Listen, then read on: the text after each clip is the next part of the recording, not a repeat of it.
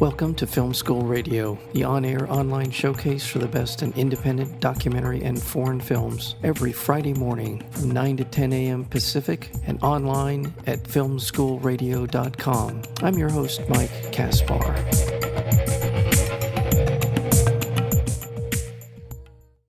When a high end design firm presents its plan to reimagine the gift shop at the Anne Frank house, the company's overt appeals to Generation X sparks a darkly comic debate about collective trauma, the Holocaust, and tote bags, and so much more. This is a very well done, clever take on Anne Frank and her legacy and the world we live in today the film is called The Anne Frank Gift Shop. It's been shortlisted in the category of live action short. And we're joined today by the writer and director of The Anne Frank Gift Shop, and that would be Mickey Rapkin. Mickey, welcome to Film School Radio.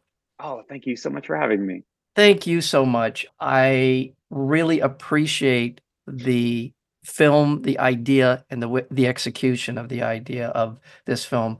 What inspired you to do this? Yes, that is generally the first question. Why would someone set out to do a dark comedy about the Holocaust? But the, the truth is, there's two reasons. Um, 20 years ago, I went to see the Anne Frank House in Amsterdam. It's sort of everything that you think it's going to be and more. I was weeping, you know, and it was it was silent. You know, everybody's you know having they're taking their moment and the gravity of this place that you're in. And then, like most museums, you exit through the gift shop. And I kind of burst out laughing. You know, like there's like who would buy a postcard from the Anne Frank house and what would you write on it and who would you send it to?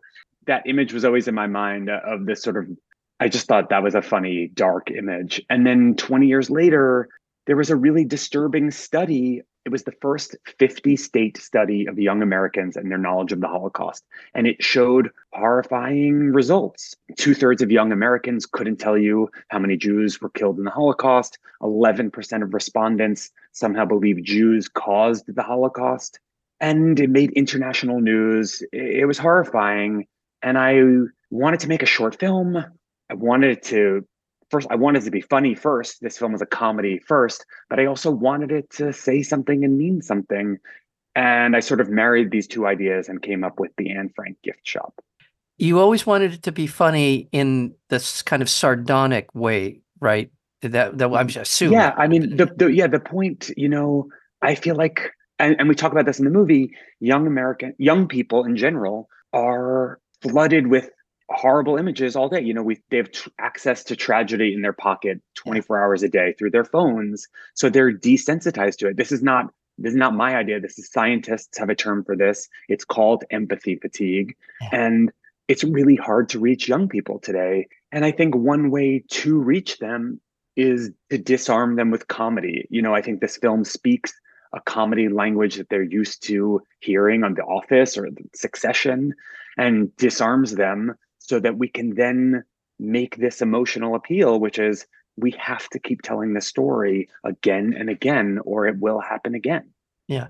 And as an example, it's it's a different approach, but it's similar. If any of our listeners have younger listeners have seen the producers, either the film, the first film, or the 2nd mm-hmm. film, or the play, in the same mm-hmm. way that Adolf Hitler is mocked in a way that sort of calls attention to the lunacy and idiocy of his particular life, if you will. Yeah. I, I think that I think that's and I do think that comedy getting people into a different space does provide an opportunity for people to hear things differently as well. Yeah. And, and, the crazy thing about you bringing up the producers is Mel Brooks. If Anne Frank was alive today, she'd be three years younger than Mel Brooks. Oh my God. Mel Mel Brooks is still working. Mel Brooks had a show on Hulu last year. You know, this is not ancient history, but people are starting to forget. So we're out here. I want to make people laugh. I want to entertain people, but I also feel and hope that they leave this film thinking about this chapter of history in a new way.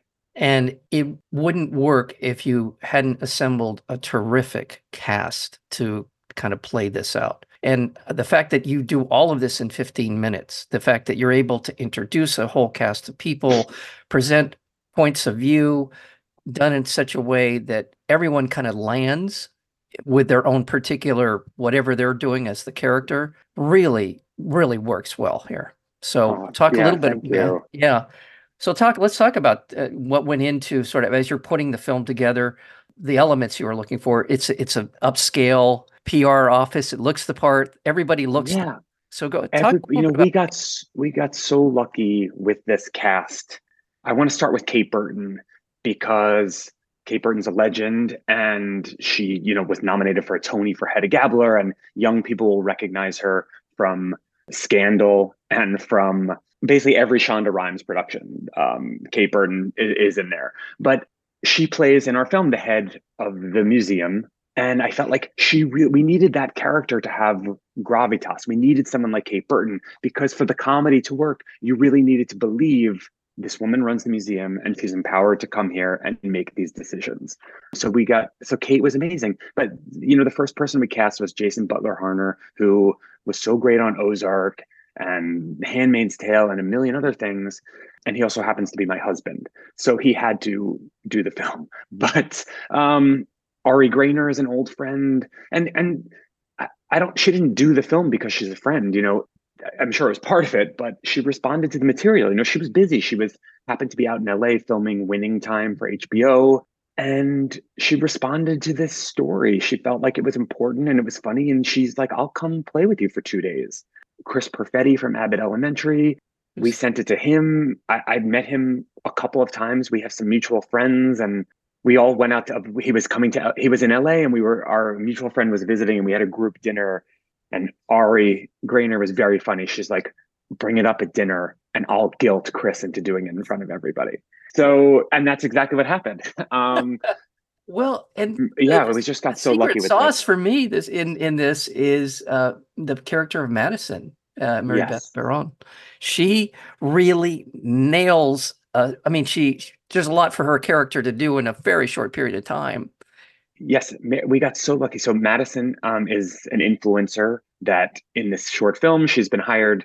The design firm hired brings her into this meeting to help to bring in this youth perspective, and everybody in the room is sort of judgmental of her. Like, who is this influencer? In the opening scene, they say like she has seven hundred thousand followers, and Heineken flew her to Amsterdam for an activation, and she squeezed in a visit to the Anne Frank house and said it was big. So there's, you know, the, the room is sort of stacked against her, Mary Beth Barone plays her. She's a, a young comedian, super funny, Yeah. did stand up on Jimmy Fallon had her on the show on the Tonight Show to do stand up. She's she's great. And I kept whispering to her, you know, like you're the smartest person in the room. Yeah. Don't forget, Madison's the smartest person in the room. She knows how to talk to young people. They need her here. On paper, you could think the character, you know, we like to make fun of influencers, you know, that they're a joke, that they're this and that but she brings a really valuable perspective. And Mary Beth, she did, she was so funny. She was. And I think the fact that she is in many ways at least the representative of the, of the target audience that you're hoping to reach. Yeah, and I also just- I just like I, I don't get to talk enough about um, our costume designer Stacey Battat. She did Sofia Coppola's movie Priscilla for this season. You know, like about Priscilla Presley. Like she's Stacey's amazing, but she was so good about making sure these characters looked the part, Yeah. and that Madison, like you know, Madison has like a blazer and kind of a crop top, Yeah. and it's like a smart, a really smart way of dressing she just like nailed it and you know we only like you said we only had 15 minutes and you really need to introduce these characters and i think the costuming went did so much work I agree with you. I agree. There's a yeah, there is definitely a vibe. The I don't want to say Kardashian. Maybe I will say Kardashian. There's a little bit of that vibe in that character in the way she is presented. I mean, she has she's smart looking. She looks just as you said. yeah She looks smart. She's dressed smart, yeah yeah and and she's even willing to. And I'll use a word I can't use in the. She she's willing to fuck with these people as well. She i mean she's got a strong point of view Yeah. and she was great and even just little subtle things you know we gave her one of those you know big water bottles with a straw and she was just like so funny using that as a prop she was just everybody really came together and we felt something on like listen did we think we were going to make the oscar shortlist no not in a billion years. We were just like happy to get the pages done and shoot this thing in two days on a limited budget. And the cast we only we didn't get to rehearse we had one zoom reading together but there was something magical about these actors together in the room. Like we just got so lucky. I think anytime you're approaching a subject like the Holocaust and Anne Frank, it really kind of focuses the mind in a way Yeah. that you wouldn't other maybe otherwise be. So you answered the question I was just going to ask you. Yeah. Were you surprised when you when you woke up on whatever Tuesday morning that was and found out you were on the short list or I almost drove off the road. I I knew we knew that they would be announced that day. I assumed I would get an email hmm. like letting me know. I, I I was like checking my phone like a lunatic. Nothing. Um, it was like the one weird day where it was pouring in LA. Mhm. Like it was raining so hard. I got a friend sent like a GIF of Aretha Franklin tearing off her wig. And I was like, is that good? Is that bad? Is he mad? Like, what does this mean? And then another friend forwarded me the press release that went out to media yeah. listing, you know, the short list. I didn't get the official email from the academy till like the afternoon. Okay. Um, but I mean, it was official that it, I saw the press release, like it Yeah. was real. But I just, I could, I, and I literally like almost drove off the road. I, I pulled over. I called my producer. You know, we, I couldn't believe it. Well, congratulations. I, one other question about all of this, and that is the reaction. What has been the reaction? Uh, granted that short live action films are not generally released in a theatrical release, although Yeah. although they used to package them all up. I don't know if They, they're they still. still do. They still do. Um, once the final nominations happen, um, there's a company that that puts them in theaters. Yeah. You know, we premiered at the LA Shorts Film Festival in July, and I'd never seen it with anybody. Very few people had seen it at all, and I'd never seen it in a room with anybody. You know how these festivals work. You know, like you're on a bill of seven short. Nobody announces the films; they just play. I didn't even know the order they were going to be in, and I'm sitting in the theater in downtown LA 300 people or whatever it is and the movies are playing you know? It's like okay we're not the first one we're not the second one we're not the third one and the movies are they couldn't be more different in subject matter in, in everything and i don't know anyone in this audience. They're all there to see whatever their friends whatever the thing is and i'm just slinking down in my chair further and further like oh my god what have i done? We're about to play the anne frank gift shop cold in this theater. No one says like, "Hey, you're about to see a dark comedy about the Holocaust." You know, nobody says anything. It just plays, and I'm like, "Oh my god, I, I this is I, I like wanted to throw up." You know, the film just starts. It was the last one of the of the of that program. The film just starts, you know, abruptly in this in this kitchen in the office kitchen. As soon as the title came up, the Anne Frank gift shop, everybody laughed. And I let out like the biggest sigh of relief. Really? Like, Laugh. okay, they they get it Okay. they know that it's a comedy there's a moment in the middle of the film where the influencer tells this very this dramatic story about a holocaust survivor then i don't want to spoil it for anybody but it, it's a big dramatic moment you could hear a pin drop and i was like we got them like this thing works and it was it's been amazing. And then since then you know i've seen it at various film festivals across the country crowds of old people young people all kinds of people.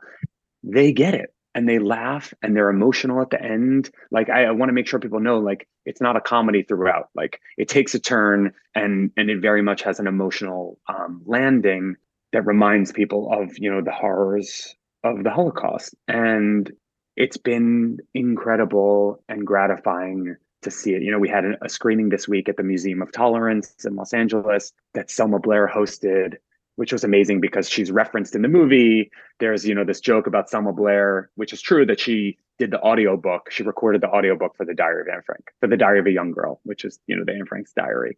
She was actually nominated for a Grammy for it, but she came out to host this event and introduce the film, and she was incredible. It, it's just been a kind of magical experience. I'm so gr- I can't believe where we are. It would be incredible to be nominated, obviously, um, but we're like, what an amazing experience. Well, good for you and well deserved. Uh, I just again Thank not you. knowing what exactly to expect. Betsy sent it to me. She said, "I think you'll like this," and uh, you know, so queued it up and and let it fly. And uh, uh, yeah, really, truly. And as a writer and director, that's a that's a great place to be. Uh, It's a great place Uh, to go out and as you continue your work in in film, uh, certainly a, a good thing to be able to present to whoever you're talking to. And um, yeah, my my congratulations on many different levels. Um, Thank truly. you uh, so. Thank took- you you so took a chance, and that's another thing about being a filmmaker. You get to take chances, and you did, and it paid This off. was this was definitely a big swing. Well, congratulations to you. The film again is the Anne Frank Gift Shop. And it has been shortlisted for Best Live Action Short for the Academy Awards for 2024. I believe the 96th Oscars. Yes, the 96th. Uh, we've been speaking with the writer and director of the, the Anne Frank Gift Shop, and that would be Mickey Rapkin. Mickey, thank you so very much for spending some time with us here on Film School Radio. Oh, thank you for having me.